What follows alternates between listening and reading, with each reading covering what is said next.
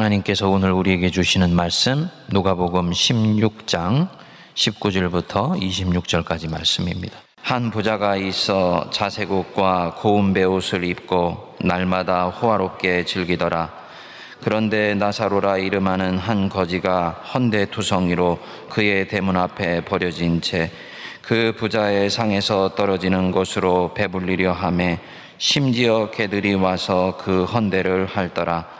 이에 그 거지가 죽어 천사들에게 받들려 아브라함의 품에 들어가고 부자도 죽어 장사됨에 그가 음부에서 고통 중에 눈을 들어 멀리 아브라함과 그의 품에 있는 나사로를 보고 불러 이르되 아버지 아브라함이여 나를 긍휼히 여기사 나사로를 보내어 그 손가락 끝에 물을 찍어 내 혀를 서늘하게 하소서. 내가 이 불꽃 가운데서 괴로워하나이다. 아브라함이 이르되 예 너는 살았을 때 좋은 것을 받았고 나사로는 고난을 받았으니 이것을 기억하라. 이제 그는 여기서 위로를 받고 너는 괴로움을 받느니라 그뿐 아니라 너희와 우리 사이에 큰 구렁텅이가 놓여 있어 여기서 너희에게 건너가고자 하되 갈 수 없고 거기서 우리에게 건너올 수도 없게 하였느니라. 아멘. 오늘날 우리 목회자들의 사표가 되시는 한경직 목사님이 살아계실 때 한 방송사 기자와 인터뷰를 하면서 질문을 받았었습니다. 목사님이 보실 때 이렇게 성공적인 목회를 하시는데 그 비결이 있다면 하나만 좀 가르쳐 주십시오. 라고 물었더니 한경직 목사님이 대답하셨다고 합니다. 제가 지금 성공적인 목회를 하고 있는지 실패하고 있는 목회를 하고 있는지 어떻게 알 수가 있겠습니까? 하나님 앞에 갔을 때 알 수가 있는 것이지요. 라고 말씀을 하셨다 그럽니다. 지금의 자기의 삶을 눈앞에 있는 성패에 의해서 판가름하지 아니하고 세간의 평가에 의해 의존하지 아니하고 영원하신 하나님 앞에서는 바로 그날 자신의 모든 삶이 그대로 드러나게 된다는 그런 마음을 가지신 것입니다. 예수님은 부자와 거지 나사렛의 비유에서 이와 유사한 말씀을 우리에게 하시고 있습니다. 대부분의 예수님의 비유는 당시 사람들의 일상에서 쉽게 접근할 수 있는 소재를 바탕으로 해서 전해 주셨습니다. 그런데 오늘 묵상하는 이 비유는 죽음 이후의 삶의 문제를 다루고 있는 거예요. 어떤 설교자는 이 비유가 묵시적 종말론이라는 당시의 세계관으로부터 나온 것이기 때문에 실제 일어날 수 있는 일이 아니다라는 것을 암시하면서 설교를 하는 분들이 있습니다. 여러분 대단히 비성경적일 뿐만 아니라 위험스럽고 예수님이 우리에게 말씀하신 진리와는 거리가 먼 해석입니다. 예수님은 이 본문에서 뿐만 아니라 다른 본문 구석구석에서 최후의 심판 때 일어날 이야기, 사람의 죽음 이후에 일어날 사건에 대해서 여러 차례를 소개하셨습니다. 무슨 뜻이냐? 지금 이 땅의 삶이 전부가 아니며 모든 사람은 죽은 이후에 반드시 살아계신 하나님 앞에서 자기 삶에 근거해서 판단을 받게 된다는 것을 말씀하는 것입니다. 자, 이제 비유의 세계 안으로 한번 들어가 보십시오. 한 부자와 거지가 같은 장소에 살고 있었습니다. 부자는 자신이 쌓은 부로 호화로운 삶을 즐기는 반면에 거지는 피부병이 걸렸는지 온 몸을 헐은 채그 부자의 앞에 버려져 부자의 상에서 오는 부스러기를 먹고 살아가고 있었습니다. 심지어는 개들이 와서 그 헐은 데를 핥는 비참한 삶이었다고 성경은 말씀합니다. 여기까지는 이 스토리를 듣는 사람에게 어떤 거리낌도 부담도 질문도 생기지를 않습니다. 인생의 부자와 가난한 자들은 항상 공존하고요. 부자는 여기서 나오는 장면처럼 풍요롭고 행복해 보이며 가난한 사람들은 불행해 보이고 고통스러워 보이기 때문입니다. 그런데 22절에 대반전이 일어납니다. 22절 우리 한번 같이 읽어보겠습니다. 이에 그 거지가 죽어 천사들에게 받들려 아브라함의 품에 들어가고 거지도 죽어 장사되었다. 거지가 죽어서 천국에 갔다. 그리고 23절에도 보면 부자는 죽어서 장사되었는데 그는 음부, 지옥에 떨어져서 고통하게 되었다. 이것이 왜 반전이냐? 당시의 사람들은 이렇게 생각하지를 않았습니다. 부자와 거지의 인생이 죽은 이후에 역전될 수 있다라는 것은 아무도 상상하지 않았습니다. 당시의 유대인이라고 할 때는 이들이 기본적으로 여호와 하나님을 믿고 사는 사람들이라는 것을 전제해야 됩니다. 그들은 신앙의 통념으로 생각했습니다. 부자는 하나님께 복을 받아서 지금 부를 누리고 가난한 사람들은 하나님께 심판을 받아서 지금 벌을 받아 가난하게 사는 것이다. 따라서 부자는 하나님께 복을 받을 만큼 사랑을 받았으니 당연히 이들은 죽어서 천국에 가며 거지는 평생을 빌어먹고 살아야 될 만큼 하나님께 외면받았으니 그들은 죽어서 당연히 지옥에 간다 라고 생각을 했습니다. 즉, 부와 의로움을 연계시키고 가난과 죄악을 연결시켜서 세계관을 형성하고 있었던 것입니다. 이 부자가 그런 면에서 자기 신앙에 대해서 당당한 사람이었었습니다. 이 사람이 당당했다라는 증거가 있어요.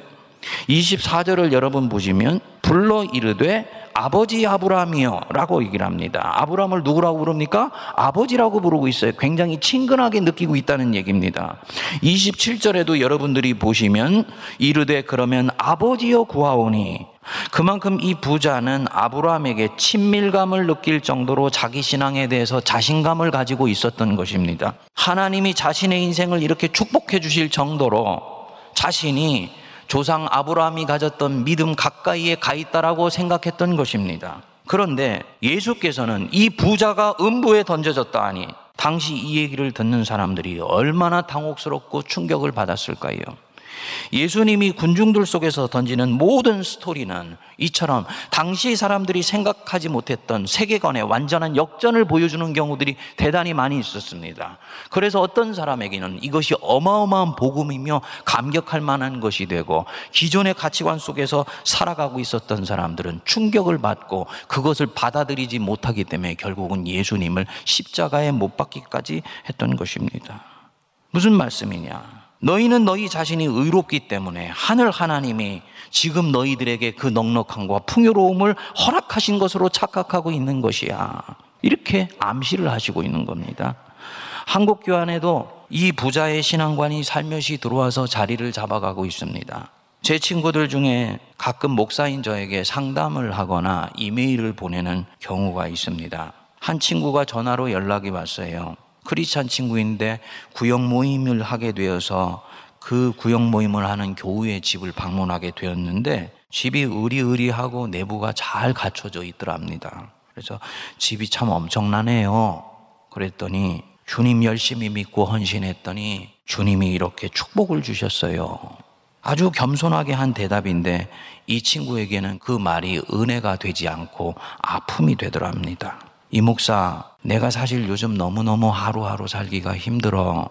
아직 제대로 된 집 한 칸도 갖고 있질 못하고 나는 그럼 덜 헌신해서 하나님이 덜 사랑하시고 그래서 내가 지금 이렇게 힘든 건가? 묻더라고요. 현실에서 성공한 것은 곧 하나님이 인정하시고 사랑하셔서 축복을 주신 것이고 현실에서 고통스러운 것은 하나님께 복을 받지 못하고 있기 때문이다 라고 보고 있는 것입니다. 제가 그 친구에게 그랬습니다. 친구야, 갑자기 자네가 칭찬하니까 아마 경황이 없어서 무심결에 한 말일 것이니 너무 마음에 담아둘지 마시게. 다만 누군가가 부유해서 당연히 하나님께 그 받으실 만한 믿음을 가진 자가 되어서 축복하시는 것도 아니고 지금 자네 삶이 잘 안 풀려 나간다고 해서 하나님이 자네를 사랑하시지 않거나 복을 주시지 않는 것 아니야. 여러분, 지금 내 자신의 넉넉함과 성공과 여유로움을 자신의 믿음에 대한 보상이라고 생각한다면 그것은 대단히 위험스러운 생각입니다.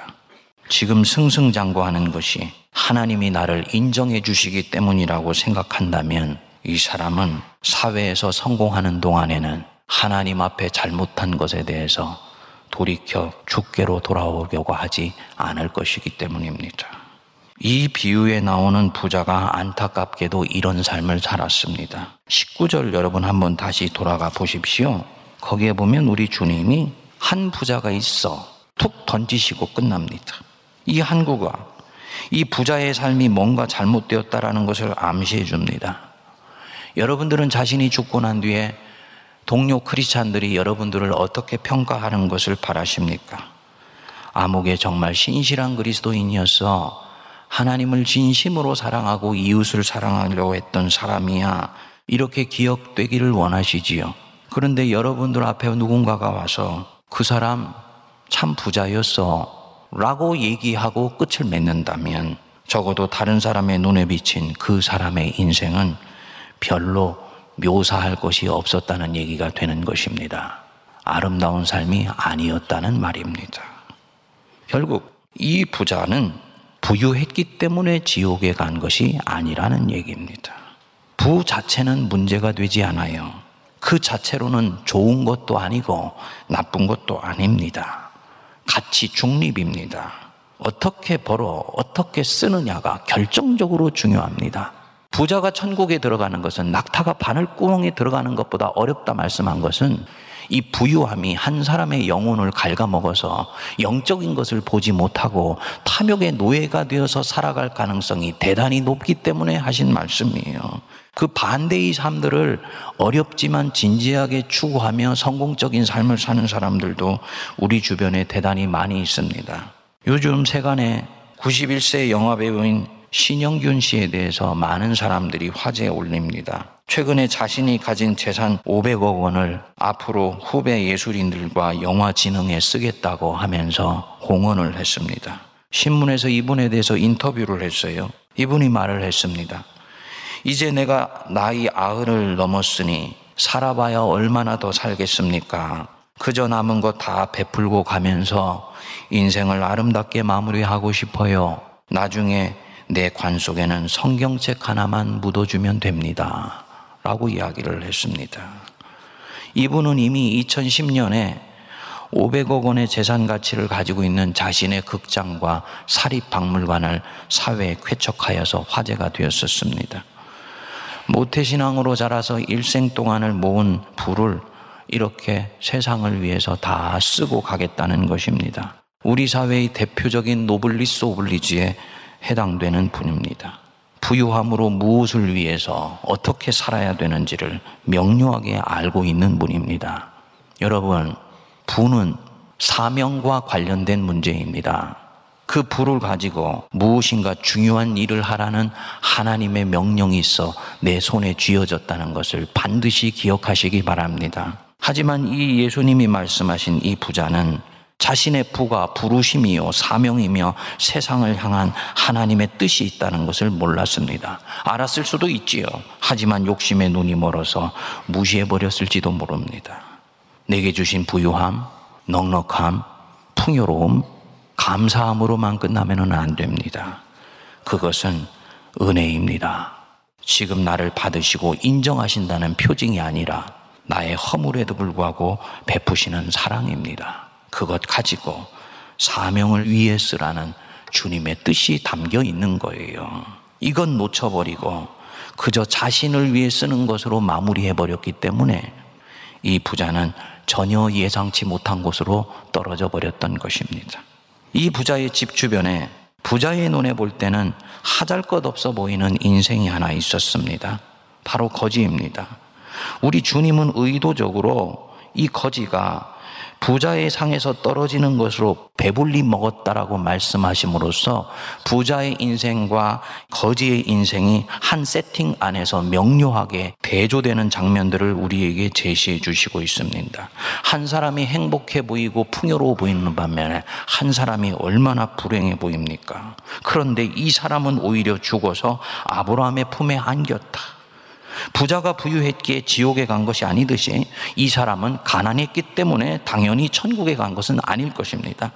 만일 그랬다면 우리 예수님은 천국에 가기 위해서라도 너희들은 평생을 가난하게 사는 것이 좋다라고 말씀하시는 모양이 되기 때문입니다.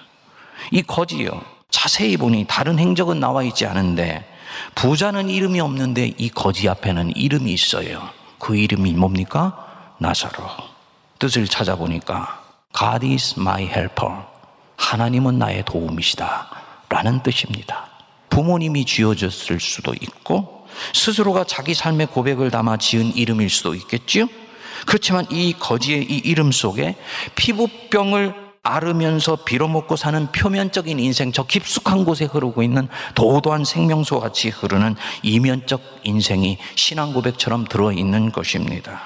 하나님이 나의 도우심이라. 나는 누구도 아닌 하나님을 내 인생의 구원자로 모시고 살아간다. 먹을 것이 없어 공고한 가운데서도 하나님을 입을 삼고 성령님을 지붕 삼아서 나사로는 잠을 잡니다. 배를 움켜쥐고 사는 궁핍한 가운데서도 오히려 이 나사로는 목마른 사슴이 신의 물을 찾기에 갈급한 같이 끊임없이 하나님을 찾으면서 하나님 가까이로 가까이로 나아갑니다. 가난하기 때문에 당연히 하나님을 찾을 수밖에 없는 사람입니까? 아니에요.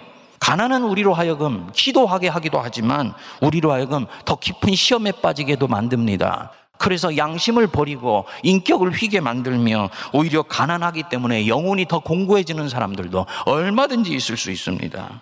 그런데 이 나사로는 오히려 곤공할 때마다 화기에 도움이 되시는 하나님께로 달려가는 것입니다. 그 이름대로 힘들 때마다 하나님께로 더 가까이 더 가까이 나아갔던 거예요. 그래서 표면적인 인생으로 볼 때는 이 부자의 밥상머리에서 있는 것을 주워 먹고 사는 부자의 종속된 인생처럼 보이지만 이면적으로 들어가 보면 오히려 하나님께로 가서 진정한 내적 자유함을 갖고 살았겠지요. 그래서 하나님이 이 나사로의 다음의 삶을 받으셨습니다. 가난했기 때문에 받은 것이 아니고 가난해지지 않고 가난에 비굴해지지 않고 오히려 육체의 가난을 영혼의 풍요로움으로 승화시켜 그 영혼 속에 하나님을 온몸으로 모셔드렸기 때문에 하나님이 이 나사로의 인생을 받으신 것입니다. 여러분, 오늘 우리 주변에는 수없이 많은 부자와 나사로가 함께 뒤얽혀 살고 있습니다. 어떤 부자들은 아까 말씀드린 그 영화배우 신영균 씨처럼 부자임에도 더욱더 겸손하고 더욱 자신을 쳐서 하나님 앞에 순종하며 그 부로 사명을 위해 사용하는 사람이 있습니다. 반면에 많은 이 땅에 있는 부자들은 자신의 승리가 영원할 것처럼 생각하며 양심을 팔아서 지금 가지고 있는 것보다 더욱더 엄청난 부와 권력을 획득하기 위해서 하나님의 법을 어기며 살아갑니다. 그들은 겉으로는 겸손을 가장하고 있을지도 몰라요. 그렇지만 그 마음은 사람 대하기를 부자가 자기의 밥상머리에 떨어지는 부스러기 먹는 바로 나사로 대하듯이 교만합니다. 이 사람 지금 비가 오면 무너지는 모래 위에 자기 인생을 짓고 있는 것입니다. 살아계신 하나님 앞에 서는 날 자기가 어떻게 될지를 전혀 생각하지 않고 준비하지 않고 살고 있기 때문입니다. 우리 주변에는 복음 때문에 원치 않는 고난을 당하며 사는 사람이 있습니다. 주님을 위해 옳은 길을 가느라고 고난을 당하는 사람들이 있어요. 그렇게 주님만 바라보면서 달려오다 보니 미래를 위해서 제대로 준비해 놓은 것도 없습니다. 주변의 사람들은 그렇죠. 왜 그렇게 사냐? 왜 그렇게 힘들게 예수를 믿는 거야? 그런데 오늘 이 비유에서 우리 예수님은 진리의 창을 열어 주셔서 어떤 사람이 최종 승리자인지를 명료하게 말씀해 주십니다. 누가 진정으로 복되고 행복한 사람인지, 누가 진정으로 비가 오고 창수가 나도 무너지지 않을 영원한 반석 위에 짓는 집을 짓고 있는 사람인지 명료하게 말씀하십니다. 또 이 성경에는 나오지 않습니다만 우리 주변에 예수님 당시와는 전혀 반대로 가난을 대하고 있는 사람이 있습니다.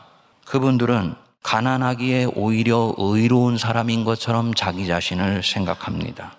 가난하기에 수시로 시험에 들어 하나님으로부터 멀어질 뿐만 아니고 자신은 당연히 받아야 될 것을 무엇인가 사회로부터 박탈당하여서 살아가고 있다고 원망하며 살고 있어요. 그분들은 예수께서 말씀하신 이 거지 나사로의 심장 속에 있었던 것이 없는 사람들입니다. 예수님 시대에 부가 의를 상징하지 않았듯이 오늘 이 시대에 가난이 또한 내가 의롭다는 것을 상징하지 않습니다. 내 의의 상징은 오직 우리 주 예수 그리스도 바로 그분이십니다. 여러분, 이 세상에서 아무리 잘 살면 뭐 합니까? 우리가 아무리 의학이 발달해서 오래 산다 할지라도 우리는 백살을 넘을 수가 없습니다. 그게 인생의 진리입니다. 그런데 저와 여러분들이 그렇게 살고 간 100살 뒤에 끝없이 끝없이 펼쳐지는 부자가 경험했던 음부가 기다리고 있다면 여러분 어떻게 하실 것입니까? 잠깐 지나가는 화살 같은 인생 넘어 영원한 나라에서 영광을 누리는 삶을 바라보면서 오늘 내 인생의 토대를 쌓아가야 되지 않겠습니까? 내게 주신 물질의 여유를 자색 옷을 입고 호화롭게 즐기는데 쓰지 말고 사명을 위해 쓰시기 바랍니다. 그 사람이 지혜로운 사람이요. 자기 인생을 가뭄이 나도 흔들리지 않는 견고한 나무 뿌리로 세워가는 사람입니다. 이 시대의 가치관에 절대로 속지 마세요. 저와 여러분들이 살고 있는 이 과학주의적 세계관은 세상은 하나라고 끊임없이 암시하고 가르칩니다. 죽고 나면 끝나는 것이라고 우리에게 가르칩니다. 그거 거짓된 세계관입니다. 거기에 속지 마세요. 너희는 이 세대를 본받지 말고 마음을 새롭게 함으로 변화를 받아 하나님의 선하시고 인자하시고 온전하신 뜻이 무엇인지 분별하도록 하라. 왜 예수를 믿는데 자꾸 이 세대의 가치관에 내 자신을 마음을 두고 기웃거리면서 그것 때문에 유혹당하기도 하고 두려워하기도 하고 염려하기도 하고 불행하게 느끼기도 한다는 것입니까? 사람들은 오늘날 가난을 감당하지 못하고 견디지 못합니다. 그런데 성경과 우리 예수님은 명료하게 말씀하셨어요. 우리 예수님은요, 돌아가실 때 옷 한 가지밖에 남기지 않았지만 이 세상에서 누구보다도 행복한 인생을 사셨던 분이십니다. 근데 오늘 이 현대에 사는 사람들은 그렇게 생각하지 않아요. 가난한 것을 불행한 것으로 생각합니다. 아닙니다. 가난은 불편한 것이지 불행한 것이 아니에요. 이상학 목사가 가난을 지금 정당하고 있다. 그것이 아닙니다. 인생의 본질이 무엇인지를 얘기하는 것입니다. 부유함이 행복을 담보해 주지 않듯이 가난한 것이 내 불행을 곧바로 가져다 주는 것은 아니라는 것입니다. 가난 속에서도 하나님이 우리에게 주시는 자유함을 우리는 얼마든지 누릴 수가 있습니다. 복음 때문에 좀 고통스러워도 괜찮습니다. 복음 때문에 좀 고난을 당해도 괜찮아요. 그것이 어떻게 보면 진정으로 예수 그리스도의 제자로 살아가는 길이기 때문입니다. 근데 우리는 할 수만 있다면 그 고난 피하고 싶어 합니다. 왜냐? 고난이 없을 때야 하나님이 내 인생을 복되게 만드시고 있다라는 잘못된 신앙만을 가지고 있기 때문입니다. 이 세대를 본받는 잘못된 신앙이에요. 오히려 그것을 뛰어넘어서 고난 때문에 감사할 수 있는 믿음을 우리가 가져야 됩니다. 현재의 고난은 장차 우리에게 나타날 영광과 좋게 비교할 수 없도다. 하나님 앞에 사는 날 바라보시면서 오늘 이 믿음의 길을 걸어가실 수 있게 되기를 바랍니다. 여러분들 중에 물질이 넉넉하지 않아서 다른 사람들 가진 만큼 준비해 두지 않아서 다른 사람들이 당연히 가지고 있다고 생각하는 건 내 손에 없기 때문에 속상해 하는 분들 계십니까? 여러분 그 속에 있는 속상함의 빈자리를 God is my helper. 하나님이 나의 도움이시라. 하나님으로 채우실 수 있게 되기를 바랍니다. 그분 복된 사람이에요. 그리고 그 하나님으로 인해서 절대로 세상에서 기죽지 마세요. 움츠러들지 마세요. 오히려 하나님 때문에 당당하실 수 있을 때 그가 하나님의 백성인 것입니다. 여러분들 중에 부유하기 때문에 넉넉하기 때문에 여유롭기 때문에 이제 내 삶에는 더 원하는 것이 없다 생각하면서 지금 그 자리에 머물러 있는 분이 계십니까? 죄송하지만 그분은 영적인 나태함에 빠져 있는 것입니다. 우리는 코끝에 숨이 멈추는 날까지 끊임없이 주님을 향해 더 가까이 나아가야 돼요. 더욱더 더욱더 하나님께 영광 돌리는 사람이 돼야 됩니다. 세문안교회 이만하면 충분하다. 아닙니다. 더욱더 더욱더 하나님께 영광을 돌리기 위해서 우리가 무엇을 어떻게 해야 될 것인지를 주님 앞에 끊임없이 물어야 됩니다. 바로 그때 부자의 이 함정과 부자의 시험으로부터 빠져나올 수가 있는 것입니다. 부자의 가장 치명적인 아픔은 뭐였습니까? 이 사람에게는 부족한 것이 없었습니다. 그것 때문에 그는 하나님이 받으시고 있다고 자기 인생을 받으신다고 생각했던 거예요. 그리고 결국 그것 때문에 이 사람은 본인이 상상하지도 못했던 바로 그 지옥에 떨어지는 아픔을 겪게 됩니다. 여러분들 중에 넉넉하게 주셔서 주님 앞에 감사하는 분이 계시다면 바로 그 넉넉함으로 무엇을 어떻게 주님을 위해 사용해야 될지를 다시 기도하고 주님 앞에 화들짝 깨어 일어나 다시 돌아오는 역사가 있게 되기를 바랍니다. 하나님 앞에 서는 날 있는 것 기억하면서 나사로 보기에 남들처럼 보잘 것 없어 보이는 인생 사는 것 같지만 하나님을 지붕 삼고 성령님을 입을 삼으며 하나님께 집중하여 도움이 되시는 그 하나님을 끝까지 추구하는 저와 여러분 되시기를 주의 이름으로 축복드립니다. 기도하겠습니다. 살아 역사하시는 하나님 아버지, 우리 예수님께서 세상의 양파 껍질처럼 쌓여져 있는 진실의 비밀들을 벗겨내시고 우리의 인생의 본질이 무엇이며 우리의 생 이후에 무엇이 있는지를 보게 하여 주심을 감사합니다. 세상의 그릇된 가치관에 마음을 빼앗기며 생각을 빼앗겨 주님이 보시기에 영원한 것들을 지나가는 것이라 생각하며 소홀히 여기고 지나가는 것들을 영원한 것으로 여기며 움켜잡아 신앙과 양심을 파는 저희들 되지 않게 하여 주옵소서.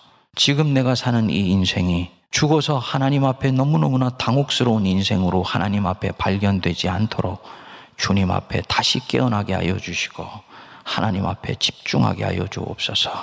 연약한 심령을 긍휼히 여겨 주셔서 위로하여 주시고 세간의 평가와 세상의 판단에 의해 내 자신을 보지 않게 하여 주시며 나의 도움돌이 되시는 우리 하나님 앞에서 내 인생을 당당하게 살아가게 하여 주옵소서. 세상이 나를 높여주며 내 인생이 여유롭다 하여 영적 나태함과 안일함과 게으름에 빠지지 않게 하여 주시고 주신 넉넉함 때문에 주님이 나를 받으셨다 착각하여 어느 날 이 부자처럼 자기 자신이 예상치 못한 자리에 떨어지는 아픔 겪지 않도록 하나님께서 은혜 내려 주옵소서. 오늘 각 심령 속에 임하시는 하나님의 말씀이 어떤 자는 위로하게 하시고 어떤 자는 각성케 하시며 어떤 자는 하나님 앞에 화들짝 깨어나 주님을 새롭게 바라보게 만드는 은혜의 순간 되게 하여 주옵소서. 예수님 이름으로 기도하옵나이다. 아멘.